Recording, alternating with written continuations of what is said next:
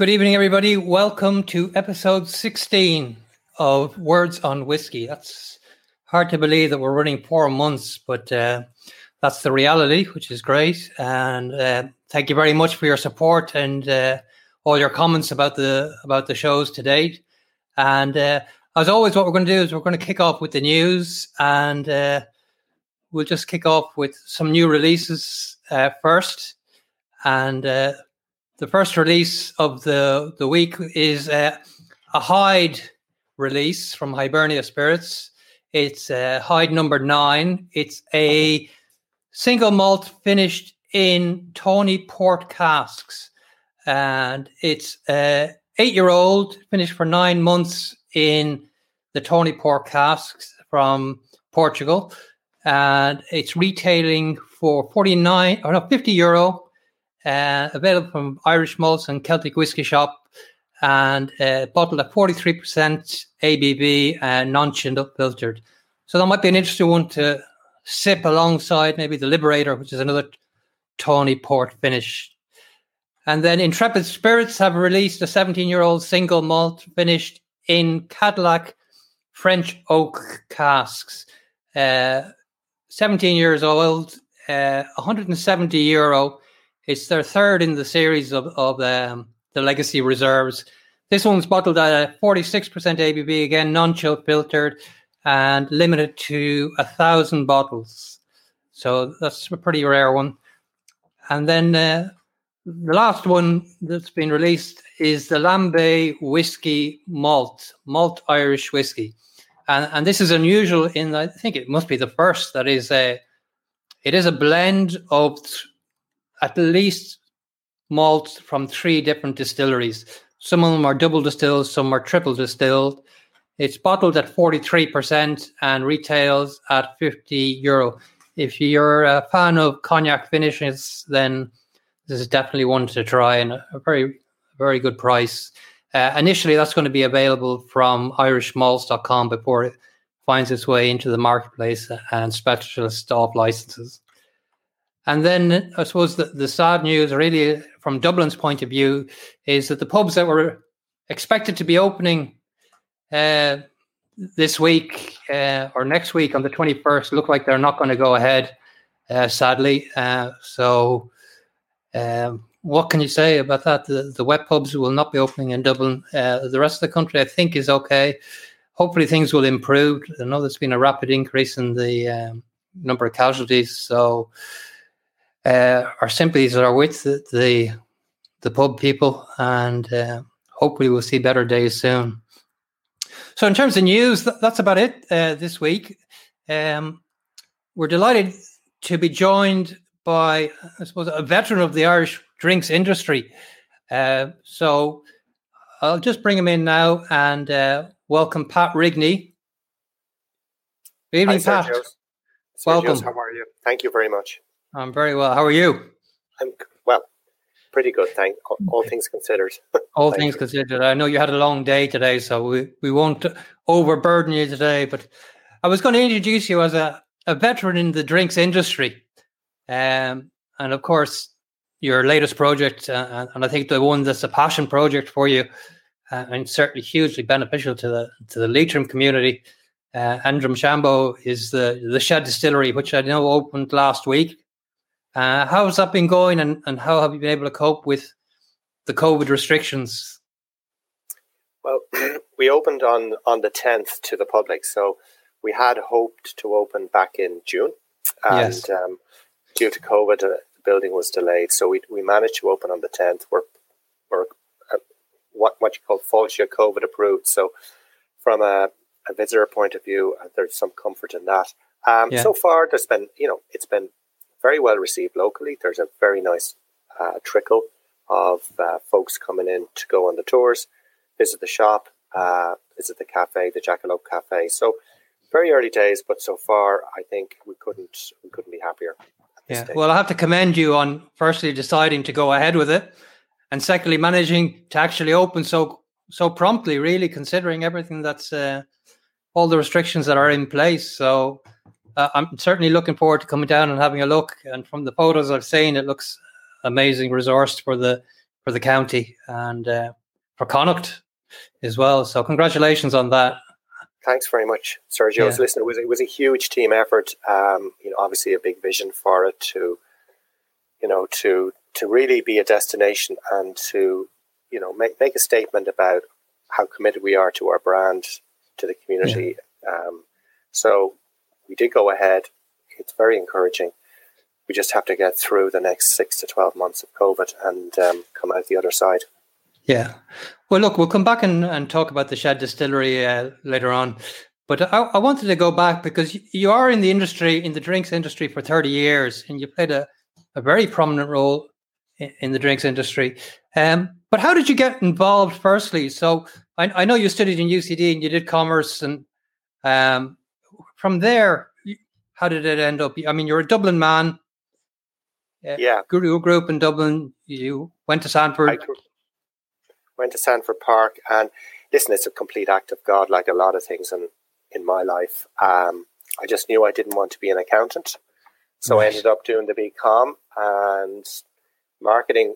You know, back in the early '80s was a very kind of general um, area. Very few yeah. knew anything about it, and there was a job in Clonmel in Grants of Ireland Showerings when I was coming out of college, and I, I got the job as a graduate trainee, and I was very fortunate to work there for uh, a, a, number of years where they, they literally trained me in the basics of marketing on, you know, that was back in the days of Harvey's Bristol Cream. Right. They were not Carolans Irish Cream at that time around the world. They had Bulmers, they had Babycham, they had all sorts of interesting brands. And then very soon after that, I went to Gilbey's. And Gilbey's back then you know, Gilbey's and Bailey's were interlinked. So Gilbey's was the domestic operation. Yes. They were a very, very substantial organization at that time. And again, yeah. you know, I went into brand management and worked on some of the key brands. And then I went back down to, to, to Clonmel and I worked on the export side with Carolans Irish Cream. Okay. At that point, they, they purchased Irish Mist. So I got an international perspective, particularly on, on a brand that was um, Carolans was very much what I would call a push brand at that time. You know, you really had to go out and make the thing happen. Um, yeah. If it wasn't on the shelf at the right price and you weren't doing the basics, you didn't get the business. So I learned the, the real basics of the business. Yeah. And then I went back to, to Gilbey's and on to Bailey's on the international side for 10 years. And that was. As a director, yes? Well, initially starting off at a relatively, you know, junior level and then very quickly moving along. Um, yeah. I became a director of the company, but I was looking after about half the business uh, when I left. And uh, right. uh, during that time, I created Sheridan's when I was there. That was a very exciting time because Bailey's in those days, the, the complete business was managed in Ireland. They, so the CEO managed the production, the sales, the marketing, the finance. It was completely integrated. Yes. And so we really had our hand on the pulse I mean, that's really, something very rare these days, isn't it? To see, you know, sales, production, and marketing all within the one house. It is rare, and I suppose at the Shed Distillery, although we're very modest in size, it, yeah. I think it gives us a huge advantage uh, yeah. that we see everything that's happening. Yeah. Or, you know, we're you know really connected, you know, between the consumer and the production end. Whereas the you know the larger companies the way they've developed, um, you know, they, kind of split the production up and the marketing up and so on, and it's it's harder to manage the whole thing, sure. in my opinion. Yeah, but uh, yeah, I mean, you spent ten years in Bailey's, and Bailey's obviously for a period was certainly was it the number one selling liqueur in the world? It certainly was, and I believe it may still be the, the number one selling liqueur. I know, um, kind of sways between that and uh, Tia Maria, is it? Uh, well, they'd be well ahead of Tia Maria. It might be Jägermeister or something like that. Um, right. Oh, I think they're still number one. Wow. But it was it was a very exciting time. I mean, I describe them as the Google heads of those at the time. They were they were ahead of their time in yes. many ways. Yeah. And you know, what started off very much as an innovation in terms of liquid, yeah, you know, very quickly became transformed into an international brand, where you know, the, you know, at consumer level, you know, building up loyalty and driving that forward, um, yeah. so that it would be sustained over many years. So, mm. you know, the guys did an amazing job, and uh, you know, well, I mean, you brought out you brought out Sheridan's out of there as well, didn't you? Yeah, I did. And what was interesting at the time, you were allowed to develop a, a new brand idea within that mm-hmm. company, um, assuming it was a reasonably good one, and to, to, see it through. So that's where Sheridan's came from. So that was a it was kind of a mad mad experience. But was that was a three hundred thousand bottles a year product, wasn't it? Oh, I think oh. I think they got it up to about a quarter of a million cases. So, all right, okay. So, I don't know yeah. where it is today, but you know, the latest I've seen is three hundred thousand. But yeah, I didn't realize it was. Yeah, yeah, interesting. But it was it was uh, anyway. It was a, it, I learned a lot from that. Yeah, actually, interesting enough. In the next issue, we have a piece um, about Bailey's because Bailey's you know, it did have an impact on the on the whiskey industry and certainly used a lot of the whiskey that was being produced at the time. It did.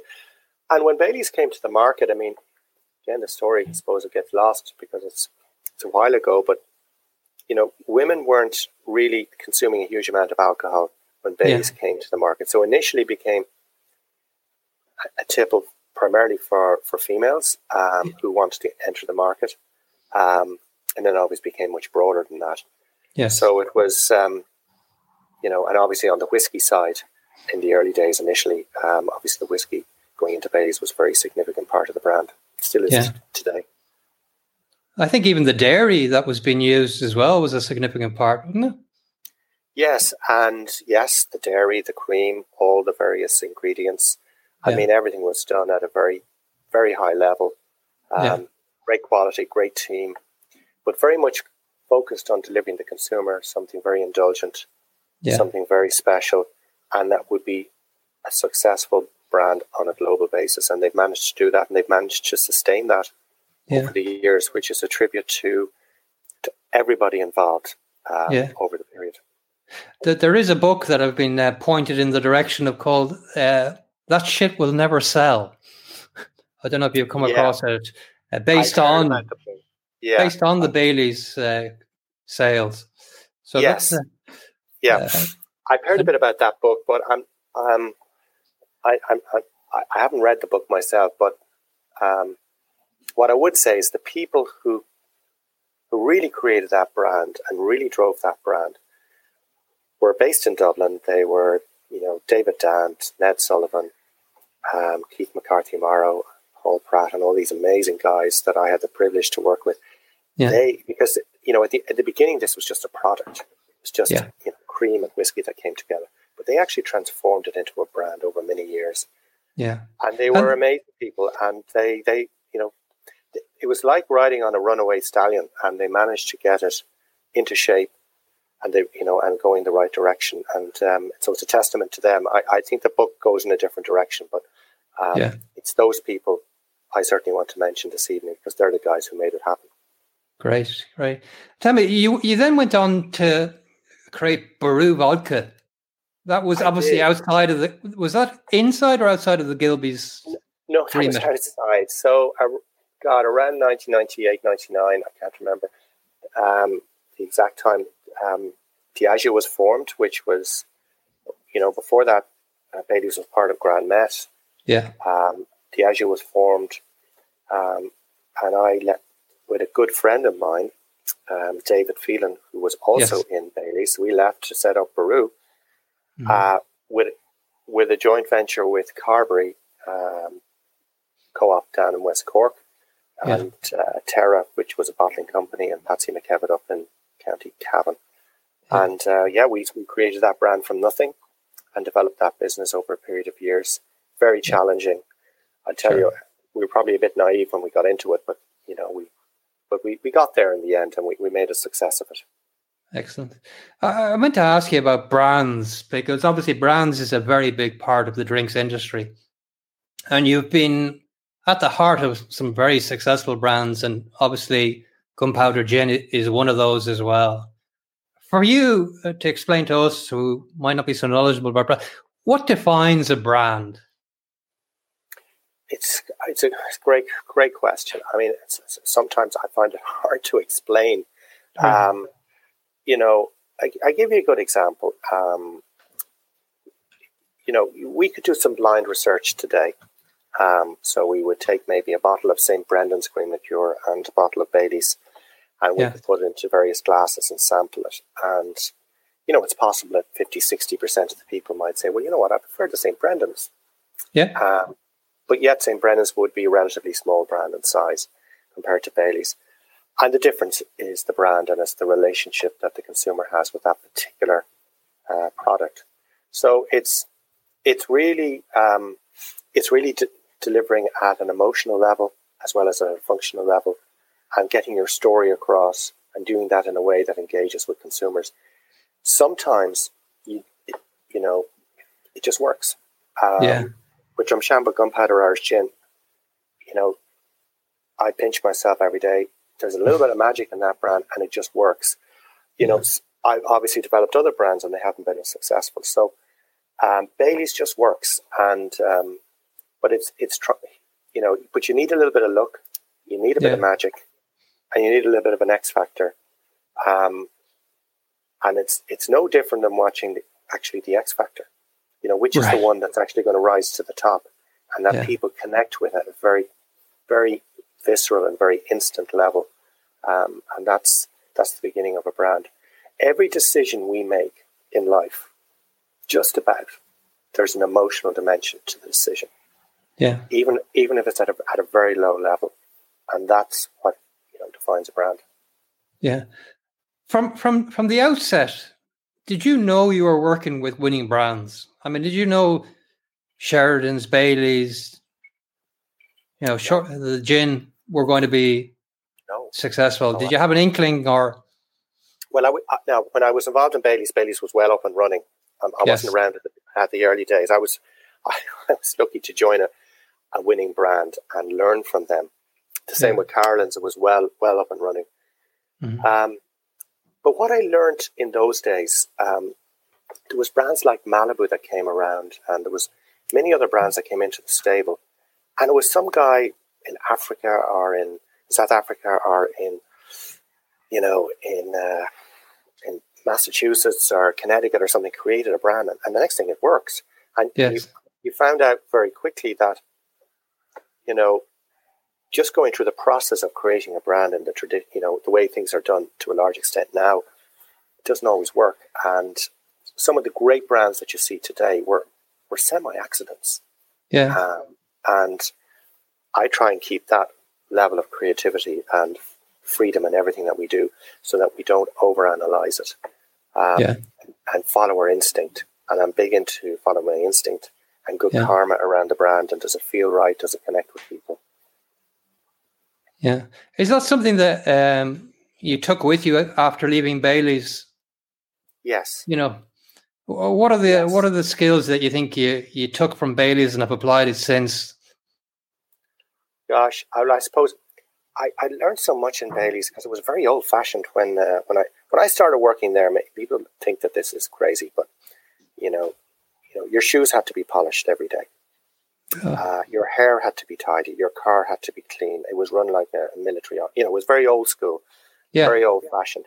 When you went to the market, so let's say I was looking after the United, which I was, I was looking after the US.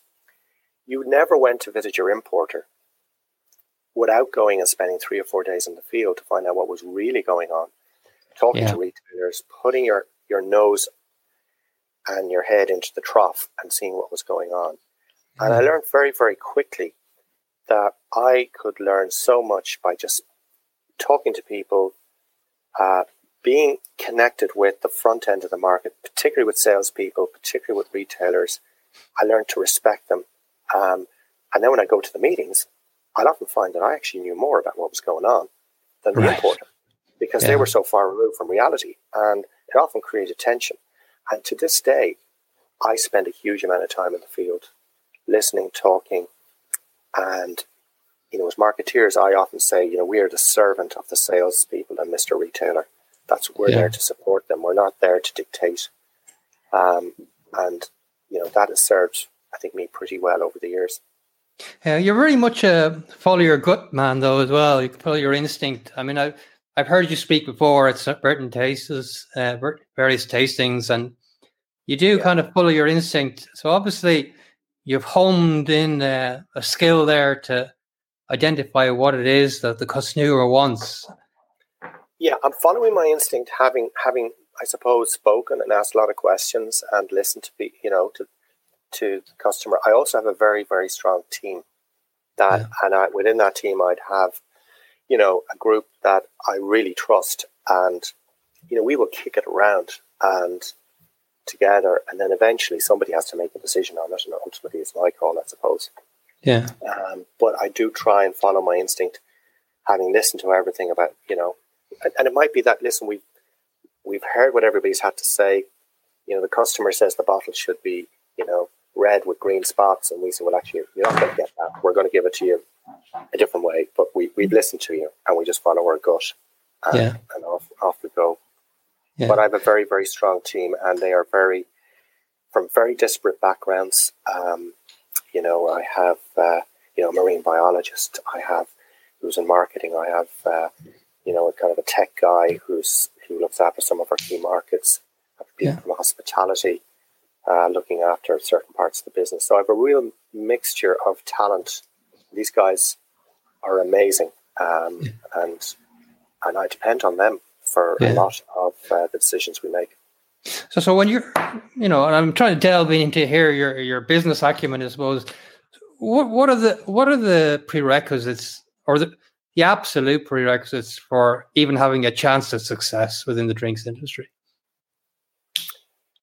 God, uh, well, I think some you need to have a, a brand that is going to connect with the consumer.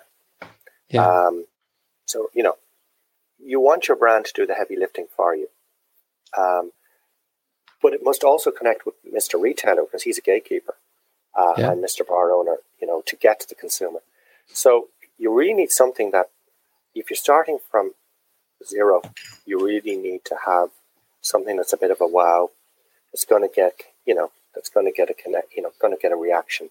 Obviously, the quality has to be top notch. It has to have a story authenticity now is becoming a huge thing. Which uh, you know, is it real? Is it a fake? Are you exaggerating? All that kind of stuff, particularly in the whiskey area, is becoming very important. Um, so there's no magic bullet. I don't get it right all the time. Um, you know, and we get it right some of the time, thank God. Um, yeah. But it's also just being honest all the time, you know, and you know, perfection is the enemy. Um, so being being prepared to live with uncertainty and, and, imperfection, and to the point that you get it to where it needs to be. So yeah. you know, the first time you, you put it out, it may not be perfect, but you've got to listen, you've got to learn, and uh, you've got to make changes and adjust. So obviously, timing is a is a critical component. Then obviously, if you're waiting for hundred percent perfection, yeah. you may never get out there. You may never get out there, yeah. And sometimes you just have to jump. And if it's good enough, then you can make the improvements. Yeah. I mean, if you go back to the original Baileys, and uh, I don't know where the pack, the pack was dreadful. Um, the bottle, the bottle, believe it or not, was the original Redbreast whiskey bottle because they couldn't yes. afford a mold. And yeah. you know, but over time they developed that into the brand that it is today. I'd say it's probably gone through about twenty to twenty-five brand yeah. enhancements, maybe more, maybe thirty. Um, yeah. So you know, if they waited for perfection, they would never have gone anywhere. Yeah, I meant to ask actually while you were in while you were working for Bailey's uh, and Gilbey's, they did bring out a whiskey, which has become a bit of a collector's item actually because you know it didn't really see a full release. Um, what was the story with that? What happened? And it didn't actually join the mainstream. Yeah, that's a great, great point. It was there around the time I was there. So David Phelan, my good buddy, he developed this project within the company and I think at the time the whiskey was was you know was finished in a cask that had contained Bailey's. Yeah. So it was a it was a tremendous uh, whiskey, but I think there was some issue around the technical file, or there was no technical file at the time, but probably with the Whiskey Association or Scotch Whiskey Association at that time. So yeah. it got canned. Um, right. So that's what happened to it. Um, so it never went any further. That uh, was it. I know. Yeah, yeah, You do see it prop up in auctions, or you see it in the odd bar yeah. sitting up there. And Uh, yeah. I, I, don't know what it is as a whiskey. I've never got to try it, but uh, it's always one that people do talk about. Actually, yeah. You know, as yeah, you know, with the weight of Bailey's behind it, you would have thought, you know, that's going to be a winner. It's a cool idea, even today. Yeah, yeah, yeah, and and probably today you might be able to get away with it with the different finish. Yeah, yeah you might be able to. Yeah, I don't. You know, I'm I'm not the, the full expert on what you can do with something like that. I do not know, but it would be yeah. it would be interesting. Yeah, if it was possible to do it, it could be very interesting. And another really important part of, of any distillery and any whiskey company reaching success is distribution. Yes. And, you did you did set up with, with, John Dillon. You set up the Dalcassian, who are, yes. are, probably one of the very largest distributors in Ireland of, of wine and spirits, and that's been hugely successful. Yeah, I mean, we set that up in 2005. John is somebody I respect very much. He, he came from Diageo. I worked with him in Gilbey's. He runs that operation on a day to day basis. It, initially, that was very much focused in the on premise hotels, restaurants. Yeah. Um, and even up to the beginning of COVID, it was very much in that space. But it's since COVID, we've pivoted the business into retail. Sure. So yeah, we have a wonderful array of brands. We represent, you know, on the, on the Irish whiskey, obviously all the Shed brands, uh, the Drumshanbo, single pot still, but we also represent the Walsh brands. Um, we represent Nikka whiskey from, from Japan, uh, Diplomatico rum, um, and some really excellent wines and spirits. And mm-hmm. Yeah, it's it's a good business, tough business. I'll be honest. Yeah, you know, doing. Well, I did see turnover of thirteen million last year. Was it something big? Yeah, yeah. Know, yeah obviously, really, yeah. this year will be. It'll be lower yeah, yeah, be lower. lower. Uh, yeah, no doubt, no doubt. Yeah, but it's um, it's a tough, it's a tough area. But listen, you know, we're very gritty. We have a great team at Dalcassian. We're mm. very resourceful, and um, we we plan to be here the other side of COVID. Excellent. What do you think is going to mean the other side of COVID? What's going to bring it about? Uh, is it going to just fizzle out, or is it we're waiting for a vaccine, or are we just looking for people to accept that this is something that we have to live with? How do you see that playing out? God, you know, every, I, you know, every day I change my opinion. yeah. um, I mean, I, I personally am putting my my store in, in the vaccine. And, yeah. You know, once the vaccine becomes available, and hopefully they will crack it. Yeah. Um, I think that will be a game changer. So you know, the vaccines to me is the key. Otherwise, this thing could go on for quite some time. Yeah. So I'm hoping that a vaccine in the next six to twelve, you know, nine months will be getting out there, and that that'll take the edge off it. Plus, you know, they're learning how to treat it better. Um, yeah, it's it's pretty pretty. It's pretty daunting, but hopefully, look, hopefully we'll, we'll, we'll see the other side of it soon enough. Um, 2013, you made a trip to Drumshanbo. Yeah. Uh, County Limerick. What? Obviously, there was a, a prelude to that, and you, you, had decided that you wanted to produce something, uh, enter the whiskey business primarily, I suppose, first, was it? And then, uh, yeah. what was the, the process there? Well, the process was I had, gosh, I had looked for other possible locations in and around the Greater Dublin area, every one that I looked at, you know, we were we were at the end of the crash, yeah. and I guess there was just with every property there was some problem with NAMA or something else, you know, in terms of um, the planning and the whole thing was just very complicated. Um, my parents had met in Drumshanbo. I knew about it, um, and John Dillon had mentioned to me that there was an opportunity to go up there and have a look at the Food Hub, which is a social enterprise where they had lots of space. So anyway, I, I went up and I met these the local folk on the at the twelfth of December 2013, which was at the end of the crash. And at yeah. that time, I don't know if anybody remembers, like it was, we were all worn out with the whole thing. Yeah. And the place wasn't in great shape. Um, but was that an old jam factory, Laird Jam? Yeah. Old, yeah, the old Laird's Jam Factory. Um, but the people I met were incredible. I met, the, you know, the local community, the local county manager, the local councillors, they all showed up. And within 24 hours, I said, guys, I'll come. We'll do it. Um, I asked them a number of questions in terms of support. and they, they just couldn't have been more helpful. And to this day, they have been with us every step of the way in terms of supporting us and helping us overcome obstacles, as yeah. there are always obstacles. And um, and the reward for them is that we're committed to Leitrim and Drumshanbo for years and years and years. Yeah. Um, and uh, we're employing now close to 50 people. Yeah, fantastic for a, a community that was pretty ravaged by the downturn. Pretty ravaged, yes. I mean, they'd lost a lot of jobs. Um, and the people that we employed, many of them hadn't worked for, which was interesting, hadn't worked for up to eight, nine years. And in fact, several, sorry, some hadn't worked at all. Yeah. Um, and one by one, we brought them in initially under the job bridge scheme, trained them, and bit by bit, they have proved to be tremendous uh, contributors to the business, highly skilled, highly motivated, you know, very committed. Um, and they, they're the reason that we're successful. Yeah, I have to say you've been very generous in your in your praise for the your fellow workers and your staff uh, and the community of, of Leitrim. You know, they've made you ambassador of Leitrim. Is it? What was the award they gave you? Yeah, no, uh, yeah, no. I'm now an official ambassador. I have a big, uh, big plaque.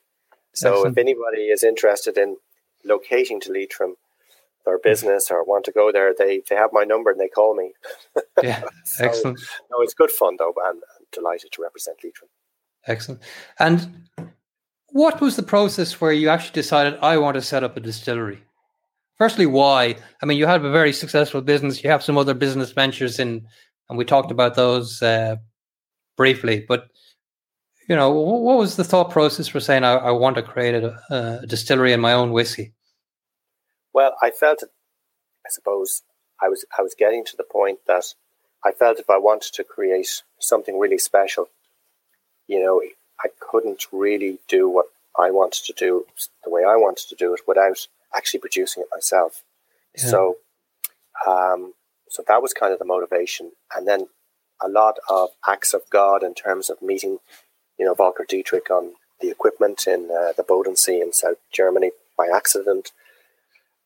You know, so there's a lot of accidental uh, meetings along the way that that gave me the confidence to go for it and yeah. to invest. Um, and you know, again, we're talking about the brand thing earlier, not knowing what the outcome might be. You know, yeah. we started distilling on the 21st December 2014. I had no idea what the brand would look like.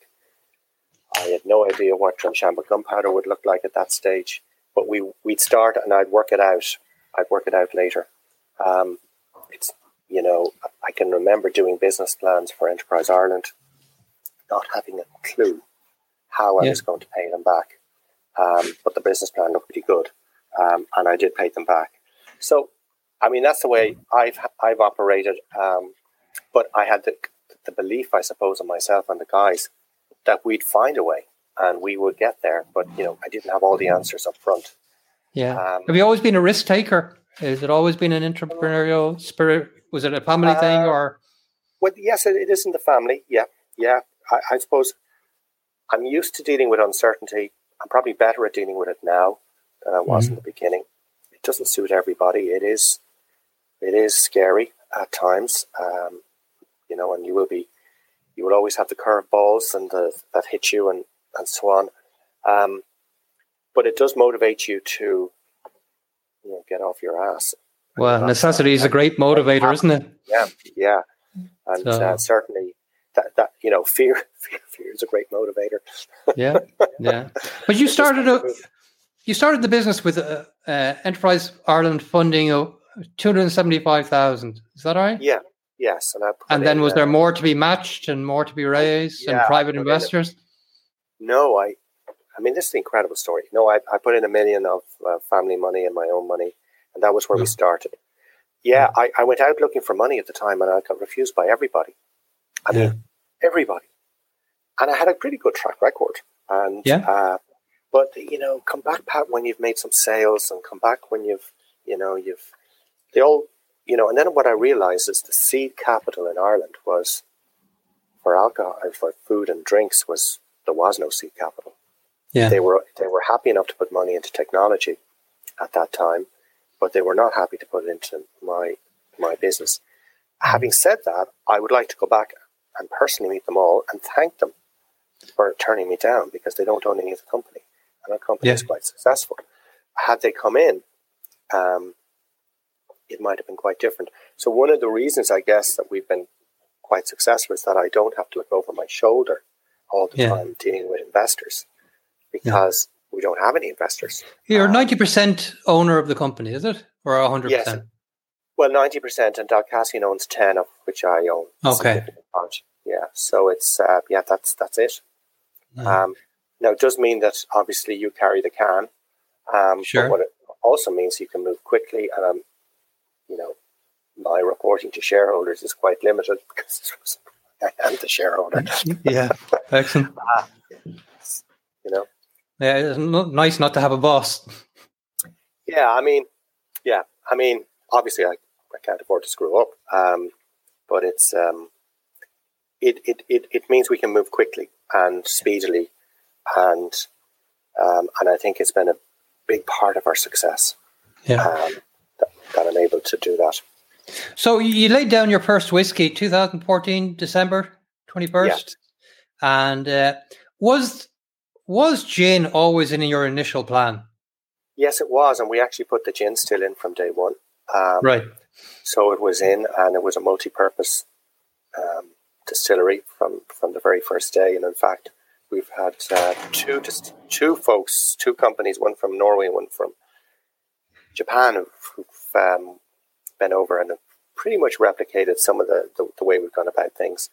So yeah, um, we, we started to distill whiskey, um, and um, and very soon then we started to, to, to look at gin. Um, but whiskey was the first, the first thing. Uh, and this is what I have. I have actually have your sample from the first cask here, oh, the one bottle up forty six percent. I think this one it was, yes. but the one released before Christmas. So it's fantastic whiskey. It was a great first release. What's your vision going forward in terms of what you're going to be producing whiskey wise? Because this is unusual in itself in that it's finished in Oloroso, but there is an element of oats in it as well. Yeah, I mean, we this, this uh, the the Drumshanbo single pot still is well. First of all, single pot still is our focus. Um, mm. You know, we, I love single pot still. I am also a huge fan of what Irish distillers have done with uh, with their brands um, and Redbreast and, and so on, which is abs- world class. So so pot still is our focus. We we distilled with oats. It's triple distilled. Um, we um, we bring it in and, and, lay it down in bourbon ones and also in Oloroso and then blend yeah. after. We, it's about five years. What we found is that single pot still really needs to, to go toward needs to be in around the five years to work. Yeah. Um, it needs the extra time. Whereas single malt maybe maybe four four and a half years. Yeah. But we we will um, be looking at special expressions, you know, further down the line. You know, we're looking at Pinot Noir, we're looking at Marsala, we're looking at Acacia, we're looking at other things as well. We're also yeah. looking at um, some some work around the rye area, and and we also have some limited amount of single malt. So we're right but it's all very much about creating world class uh, whiskey, and every drop of what we will sell will come from our distillery. So we won't be. Yeah, you haven't sourced any whiskey at all. It's all been no. your own stock, and uh, every and actually, drop. you know, it it drinks far older than a four or five year old. This particular whiskey, it's it's fantastic. It really is. Thank you. And you know, hats off to Brian Taft. You know, yes, our head distiller, and you know, he's been a pleasure to work with. He came from the United States. He'd worked in Dingle. He'd worked um, worked in, in you know in a number of distilleries and so on. But he has been he has been the hero in all of this, and we work really closely together. Yeah, and with his team, and with great equipment, and you know, and he is never under pressure to to rush it. Um, yeah. You know, I've all you know, it's all about the quality and and just giving it a little more time. Um, also in the early days, just to mention, and I know this sounds a bit strange, but we, we invited Irish distillers to come up and visit us. So David Quinn and um, Brian Nation came up, and we asked them to kick the tires. This was probably about 18 months into it, and they came yeah. up and they were they were very gracious and they did kick the tires and they gave us some tips. Um, yeah. And uh, so we opened up at that very early stage, and that was very that gave us a lot of confidence that we were on the right track. Yeah. I mean, it, it, was nice in the sense that you weren't rushed to have to release this particular whiskey early. Yes. And I think it's benefited from the fact that it, it hasn't.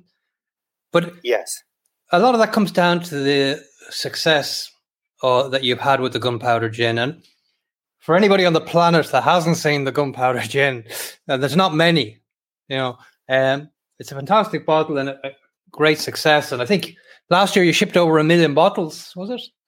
Yeah, there thereabouts. So it's it's a very it's very important to us, and um, we ship all over the world.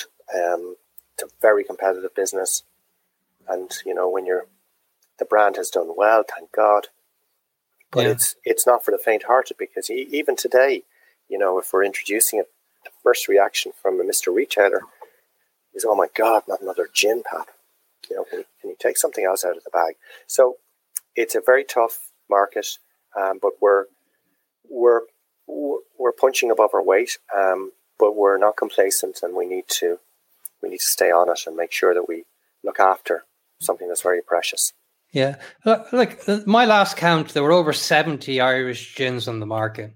Yeah, you know, sure. all all have come out in a very short period of time, and maybe there's three that are predominant. I mean, there's your there's yourselves, there's the Jawbox, and there's the Shortcross Gin and I, I think you're way ahead of, of the others.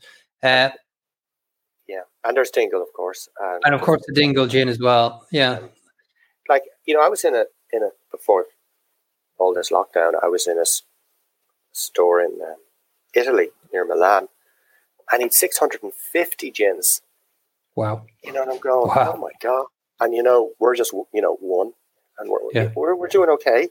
Yeah. We're pulling. Um, you know, and everywhere you go, there's different ones. So you, you know, you go to New York, they've got the local ones, and they got the international ones. And you go to California, it's the same, and the same, and yeah. same in France and everywhere. So um, it's a tough, tough business, but it's uh, yeah, we're doing okay.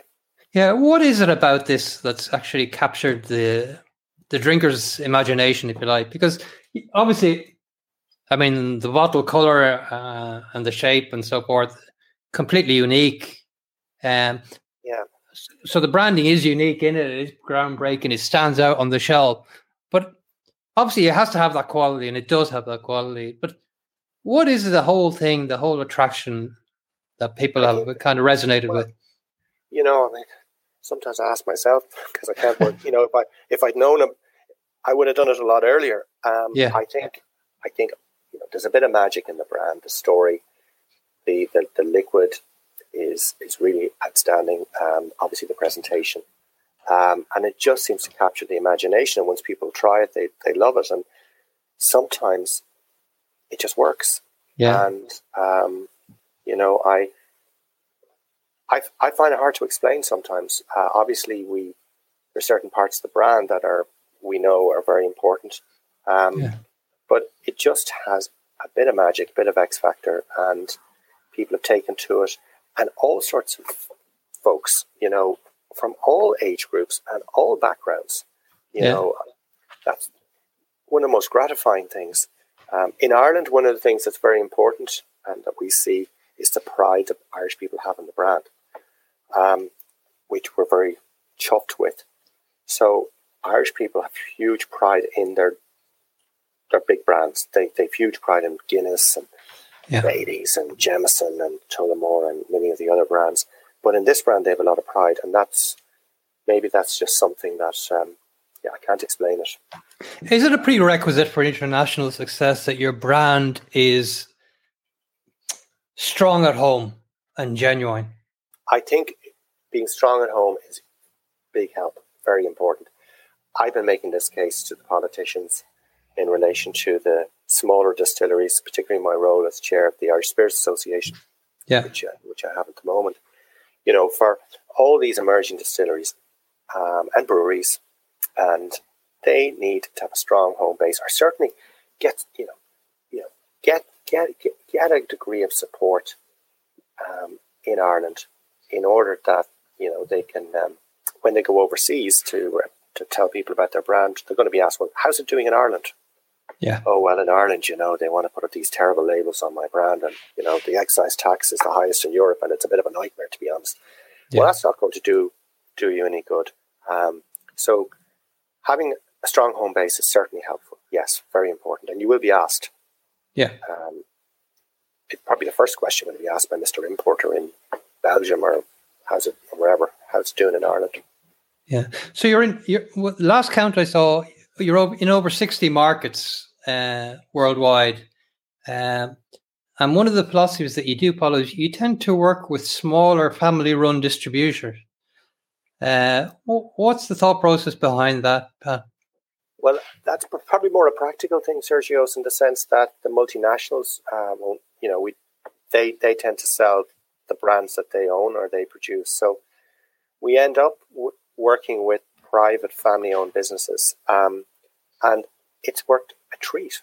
Um, so there's a second and third tier of companies around the world that in various markets which are owned by you know families, maybe many of them intergenerational, and um, you know they're very very strong in many of these markets, and and you build up very close relationships with them, and um, I love working with them.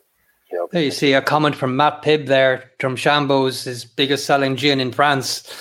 So, all right. Sorry, somebody's saying they can't hear me. Sorry, can't see. If you can increase the volume a little bit, Pat. Actually, sorry, yeah, sorry about that, guys. If that's the case, hold on. I've got my headphones on so I can hear fine.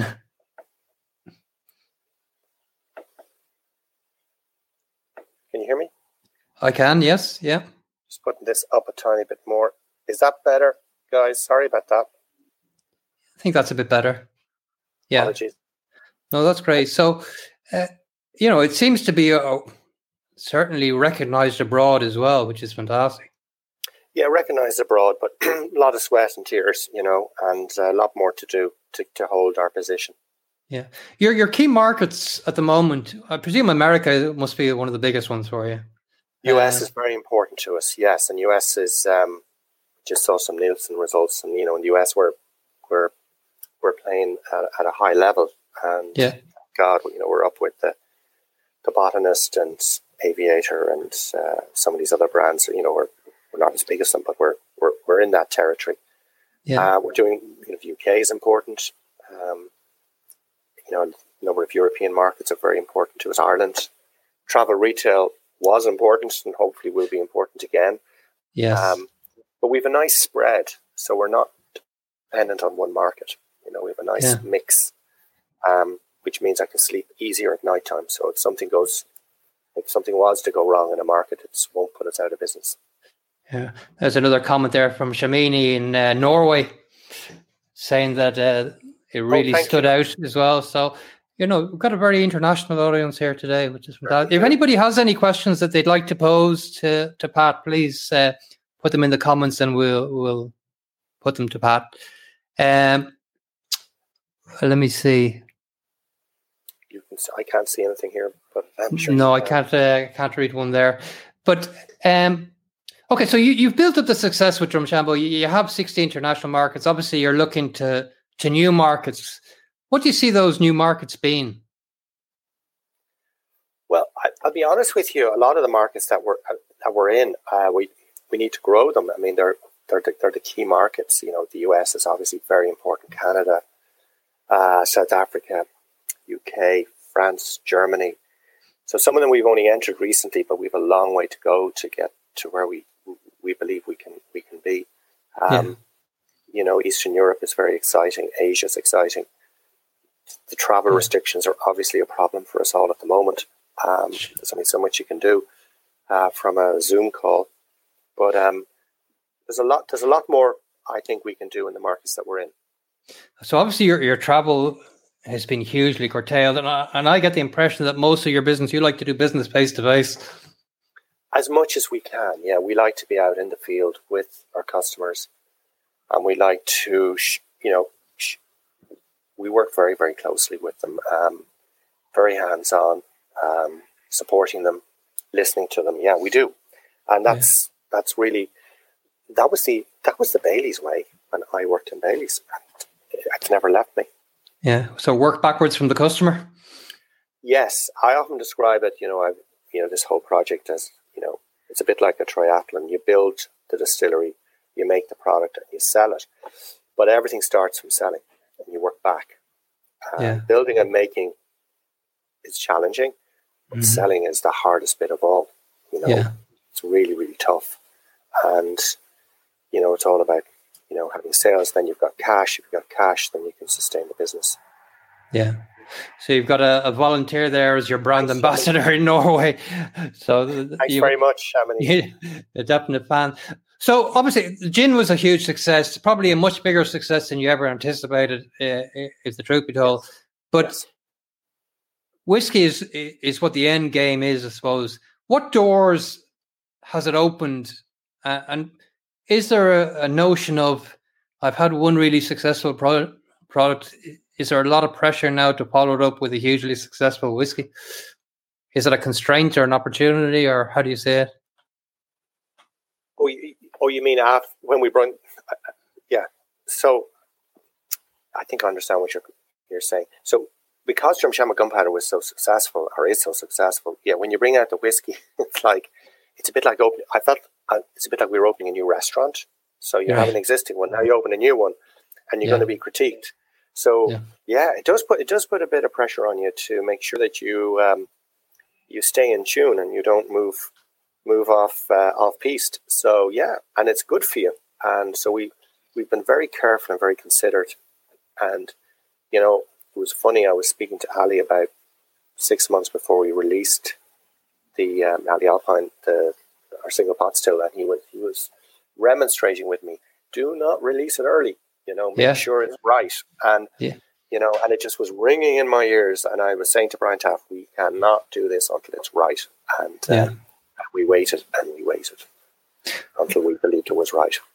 Well, look, I mean, the attention to detail on the packaging alone, never mind. I think you, you have a bottle there, do you, in front of you? I, we do indeed, yeah. You just happen to have one there.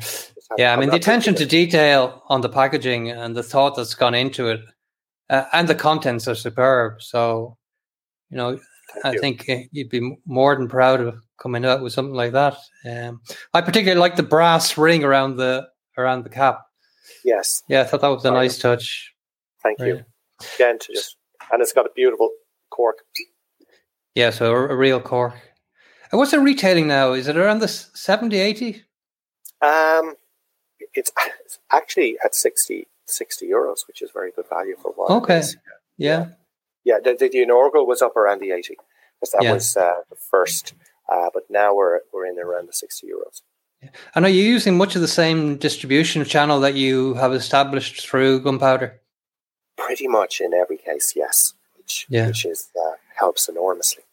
Yeah. So yeah, because uh, just in terms of the time and the effort, yeah, pretty much everybody is doing both. Yeah, and, and what can we expect to see going forward in terms of uh, releases, Pat? You know, we have this pot still out now. Uh, obviously, I don't think you've probably been able to put the big push behind it that you would have liked with everything that's going on. Uh, I presume, you know, March was when you were going to push this as a, a main product, if you like. Um, yeah. What are the plans now? Well, our big res- the big restriction we have is the amount that we have. I mean, it's on allocation. Honestly, it's done extraordinarily well. So way better than we'd, we'd anticipated. We're completely out of stock at the moment. We're we will oh, be bottling, um, hopefully um, later this week.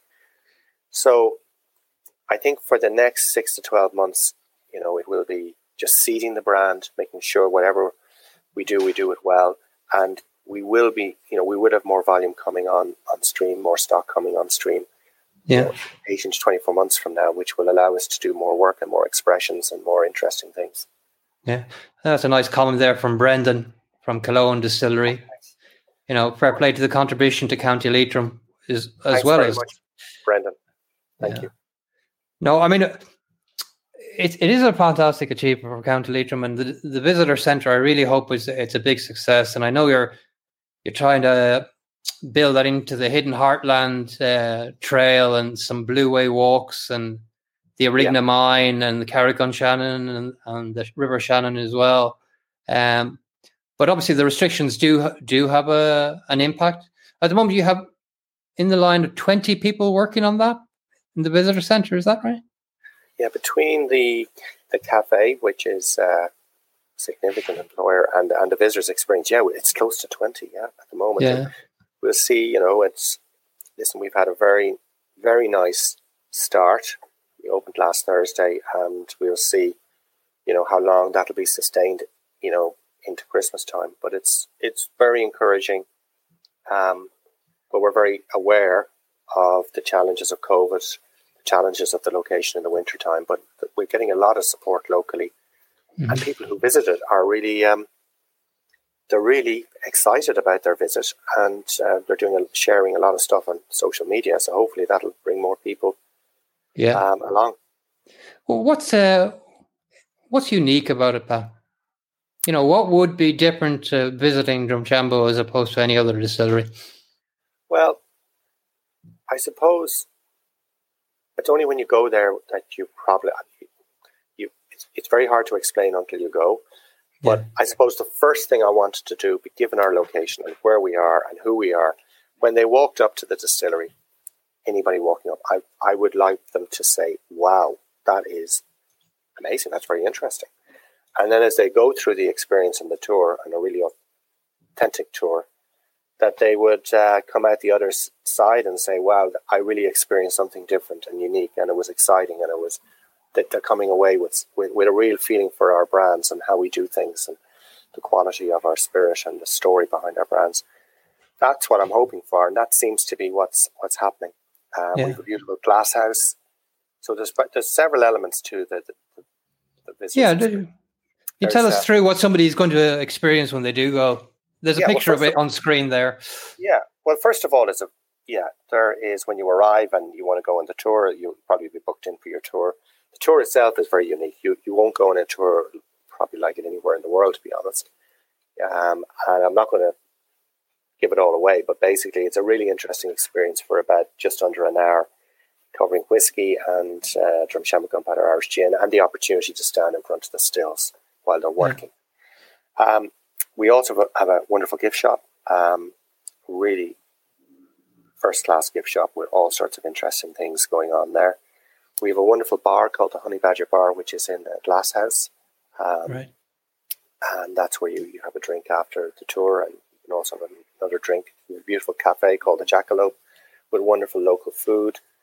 Um, and it's just the whole atmosphere in the place and the feeling that you get when you're there when you're there is pretty yeah. special and um, you just have to come and visit yeah if somebody does want to visit pat what's the best way to to book online at the, the sheddistillery.com and uh, to book it online that's the best way yeah and is there a lead time to, or anything uh, that they need to be aware of with the covid it, it's it's pretty busy at the weekends, but I mean, it's it's all there, um, and, and obviously everything's organised under COVID, so it's very strictly managed.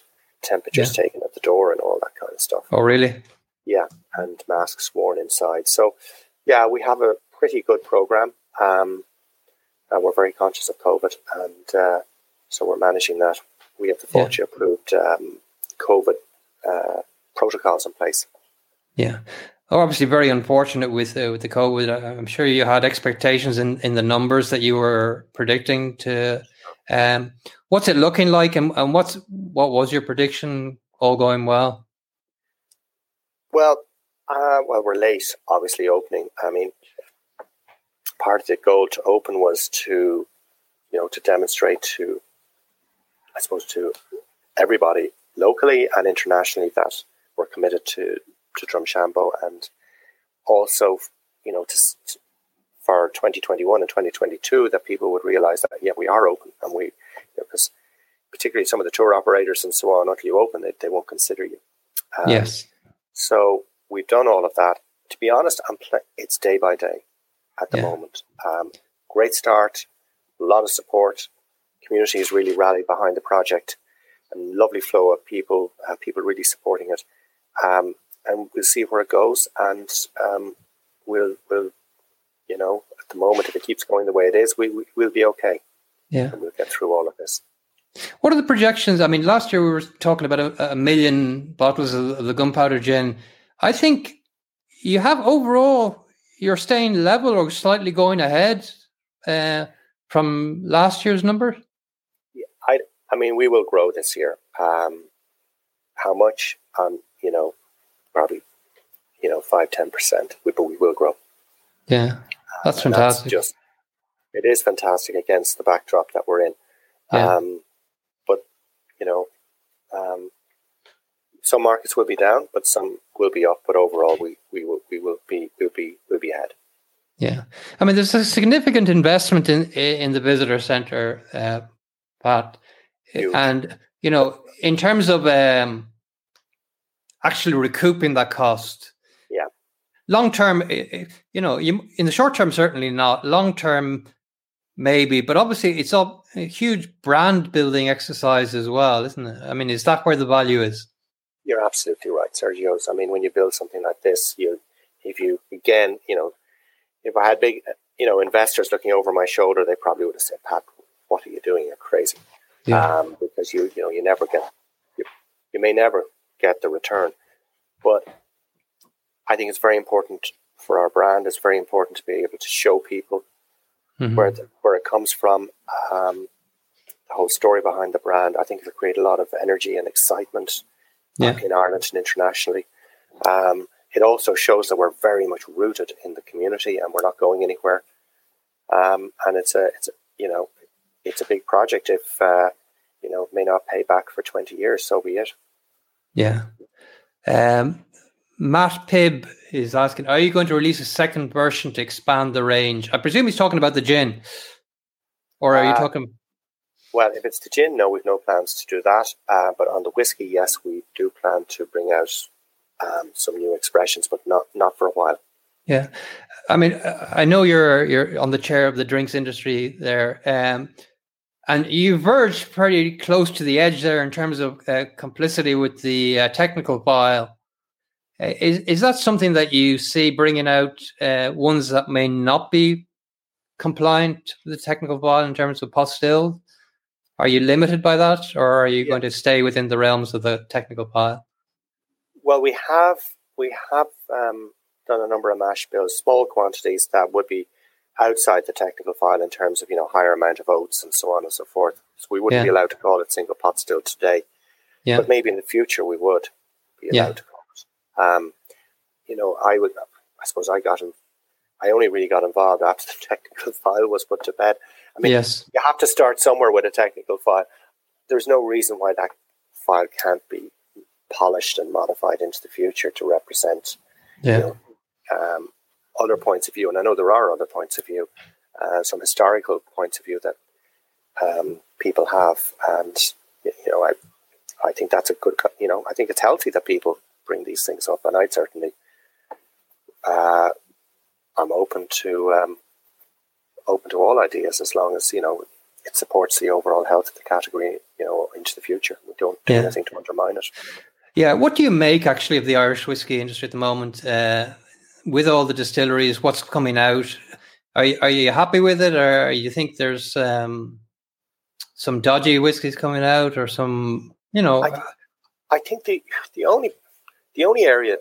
Listen, I think everybody in the industry pretty much their bona fides are very good. There's some great people, you know, in the industry right now. I think probably the biggest risk is that people will be under pressure to release whiskey a little uh, earlier than they would they would like. Yes. In order to generate cash, and that's understandable. So, you know, the COVID thing doesn't help. Um, so, you know, um, I, I, can't comment on it because I, I don't know. Um, yeah. But I suppose if you're looking at it from a, you know, looking from the outside in, you'd say it's very important that we try and keep the standard of up as high as possible and people to hang in there as long as possible so the whiskey is ready. Yeah, I mean, I remember trying it around Christmas this, and I think I, I, I, I really enjoyed. it. I think I gave a really nice review, and and the one thing that stuck out to me was, yeah, I really enjoy it. I'd love to try it with more oats as well, just to see. Yes. But I think that is something unique about this, though, is the oat element in it. Uh, it does come through, even if it's only five percent. It certainly does come through. and uh, looking forward to seeing what's going to come out in the future. Um, Pat, uh, t- I know you've had a really long day, and uh, thank you. Yes. I'm sure you've been kept busy. I don't know if you're commuting every day between Dublin and Leitrim. Probably not, but not um, every day. Um, but I'm up there a big part of the time.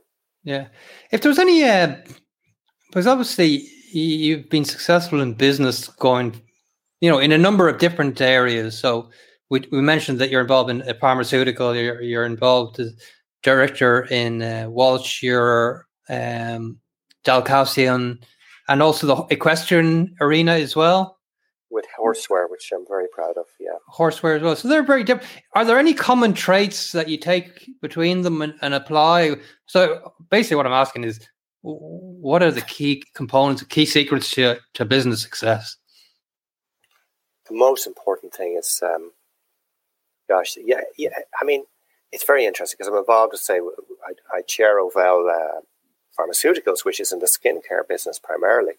Yes, wonderful company based in Dundalk and goes back to 1934, family run. Um, but the one thing that's common to all the businesses, at the end of the day, it's the consumer that pays your salary.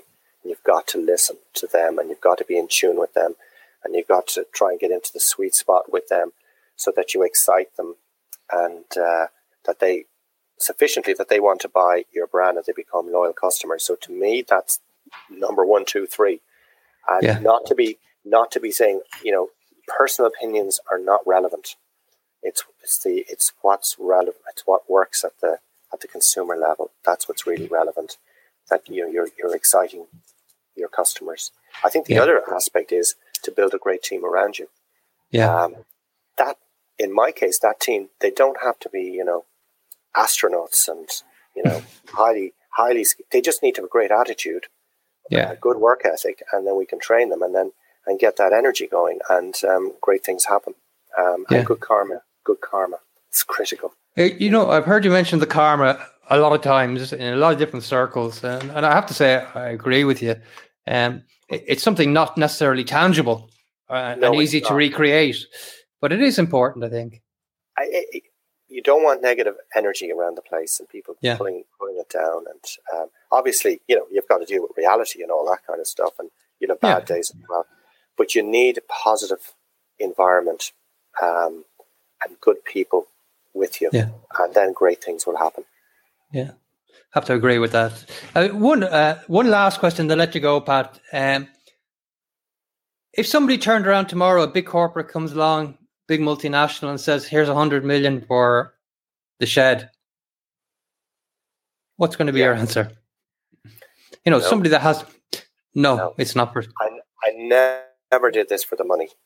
Never started yeah. this. It's not about money, and um, we're having, you know, we're enjoying it. We're building something very exciting. Um, and I'm working with intergenerational businesses out there, um, you know, that you know, and I, you know, my daughter's working in the business as well. So, you know, I'm hoping this business will go on for many years to come past yeah. me. Although I'm hoping to be around for a long time. well, well but, uh, actually, uh, we haven't mentioned uh, we haven't mentioned your good wife as well, Denise, who I know has been Denise, hugely heavily involved in the in the business. And yeah. are the rest of the family involved as well? Or?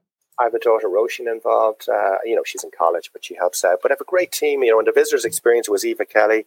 She's a, do- a daughter of Bill Kelly and uh, Kelly's Rosslare. She did an incredible job in putting all of that together. On the marketing side, of Sean McGowan. I've, There's uh, yourself and Denise now. I think it's not the oh, first cask you're, you're filling in. Cask. Yeah, fair juice. We've a, just a just a marvelous team. Yeah.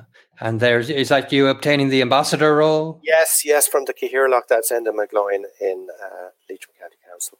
So yeah. now I am a Leitrim, yeah, I am a, an ambassador. Honorary, yeah, honorary Leitrim man. Yeah. Listen, Pat, it, has been fantastic talking to you, and I, I, hope people got an insight of, of, what it is that you're about, and uh, obviously a bit of better understanding of, about the brand as well.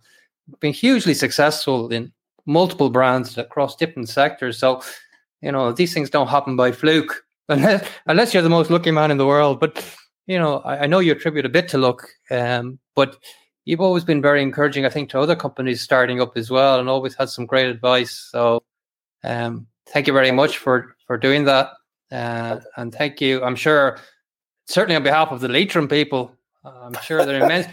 They're as immensely proud of, of, you as you are. I know of them. So, uh, this is just an example of what you know a grassroots project can do for a community, and I have to applaud you for that. And I should be very proud. And um, wish you Thanks the best success going forward. Well, thank you very much, Sergio. You've been a great stalwart for the industry and to all the people listening. And I know many of them are in the industry, and I wish them all well. It's a tough time for everybody. Yeah. We just all have to pull together and muscle muscle through the whole thing. And um, thank you very much for the opportunity. No, thank you, and I'm sure we'll we'll be down to visit you very soon. Great stuff. And uh, enjoy the rest of the evening. Until then, stay safe and stay well, and thank every you. success going forward. All the best. God bless. Right. Take care. Thank you. Bye bye. Bye bye. Bye bye. So that was uh, Pat. I hope that gave you a good insight. Uh, before you all rush off and uh, disappear, I'm going to try and um, announce the winner of this uh, fabulous Teeling Renaissance 2 that we had uh, running during the last couple of weeks. Uh, it's the Renaissance 2. It is the 18 year old single malt, uh, and it's a fantastic addition to anybody's collection and, and fabulous to drink. I've had a, a, sample out of that. So, what I would ask is I'm going to pick um, one of our listeners now to, to pick a number between 2 and 495. So, I'm going to. Shamini is there. Shamini, can you give us a number between 2 and 495? I have my, my magical spreadsheet open, which I'll share. Um, and just to show transparency that we do actually uh, randomly pick a winner. So, Shamini, are you there? No pressure. Any number between 2 and 495. And uh, what I do, what I've done here in this spreadsheet is I've actually listed all the entries, and I'm going to sort them by this random number, and then whatever number Shamini picks, whatever row number will be the winner. So, what do you got? One, one, three, one, one, three. Okay, so let me sort this first. So I'll sort by the random number and go to row one one one three, was it? 113. There we go. And our winner is Aina Brady from Instagram. So, congratulations to Aina. This lovely bottle of Teeling Renaissance Release 2 will be on your way to you. And uh, hope you get to enjoy it. So, thank you to Teeling for that as well. Uh, they've been great supporters of the show. And everybody, if anybody has any um, questions about the show or who we're going to be having going forward, we've got a very interesting guest again next week. Thank you all very much for joining. If you've enjoyed the show, please do subscribe to our YouTube channel, uh, and the link will come up there shortly. So stay safe. Hope you're all very well, and look forward to talking to you next week. Good evening.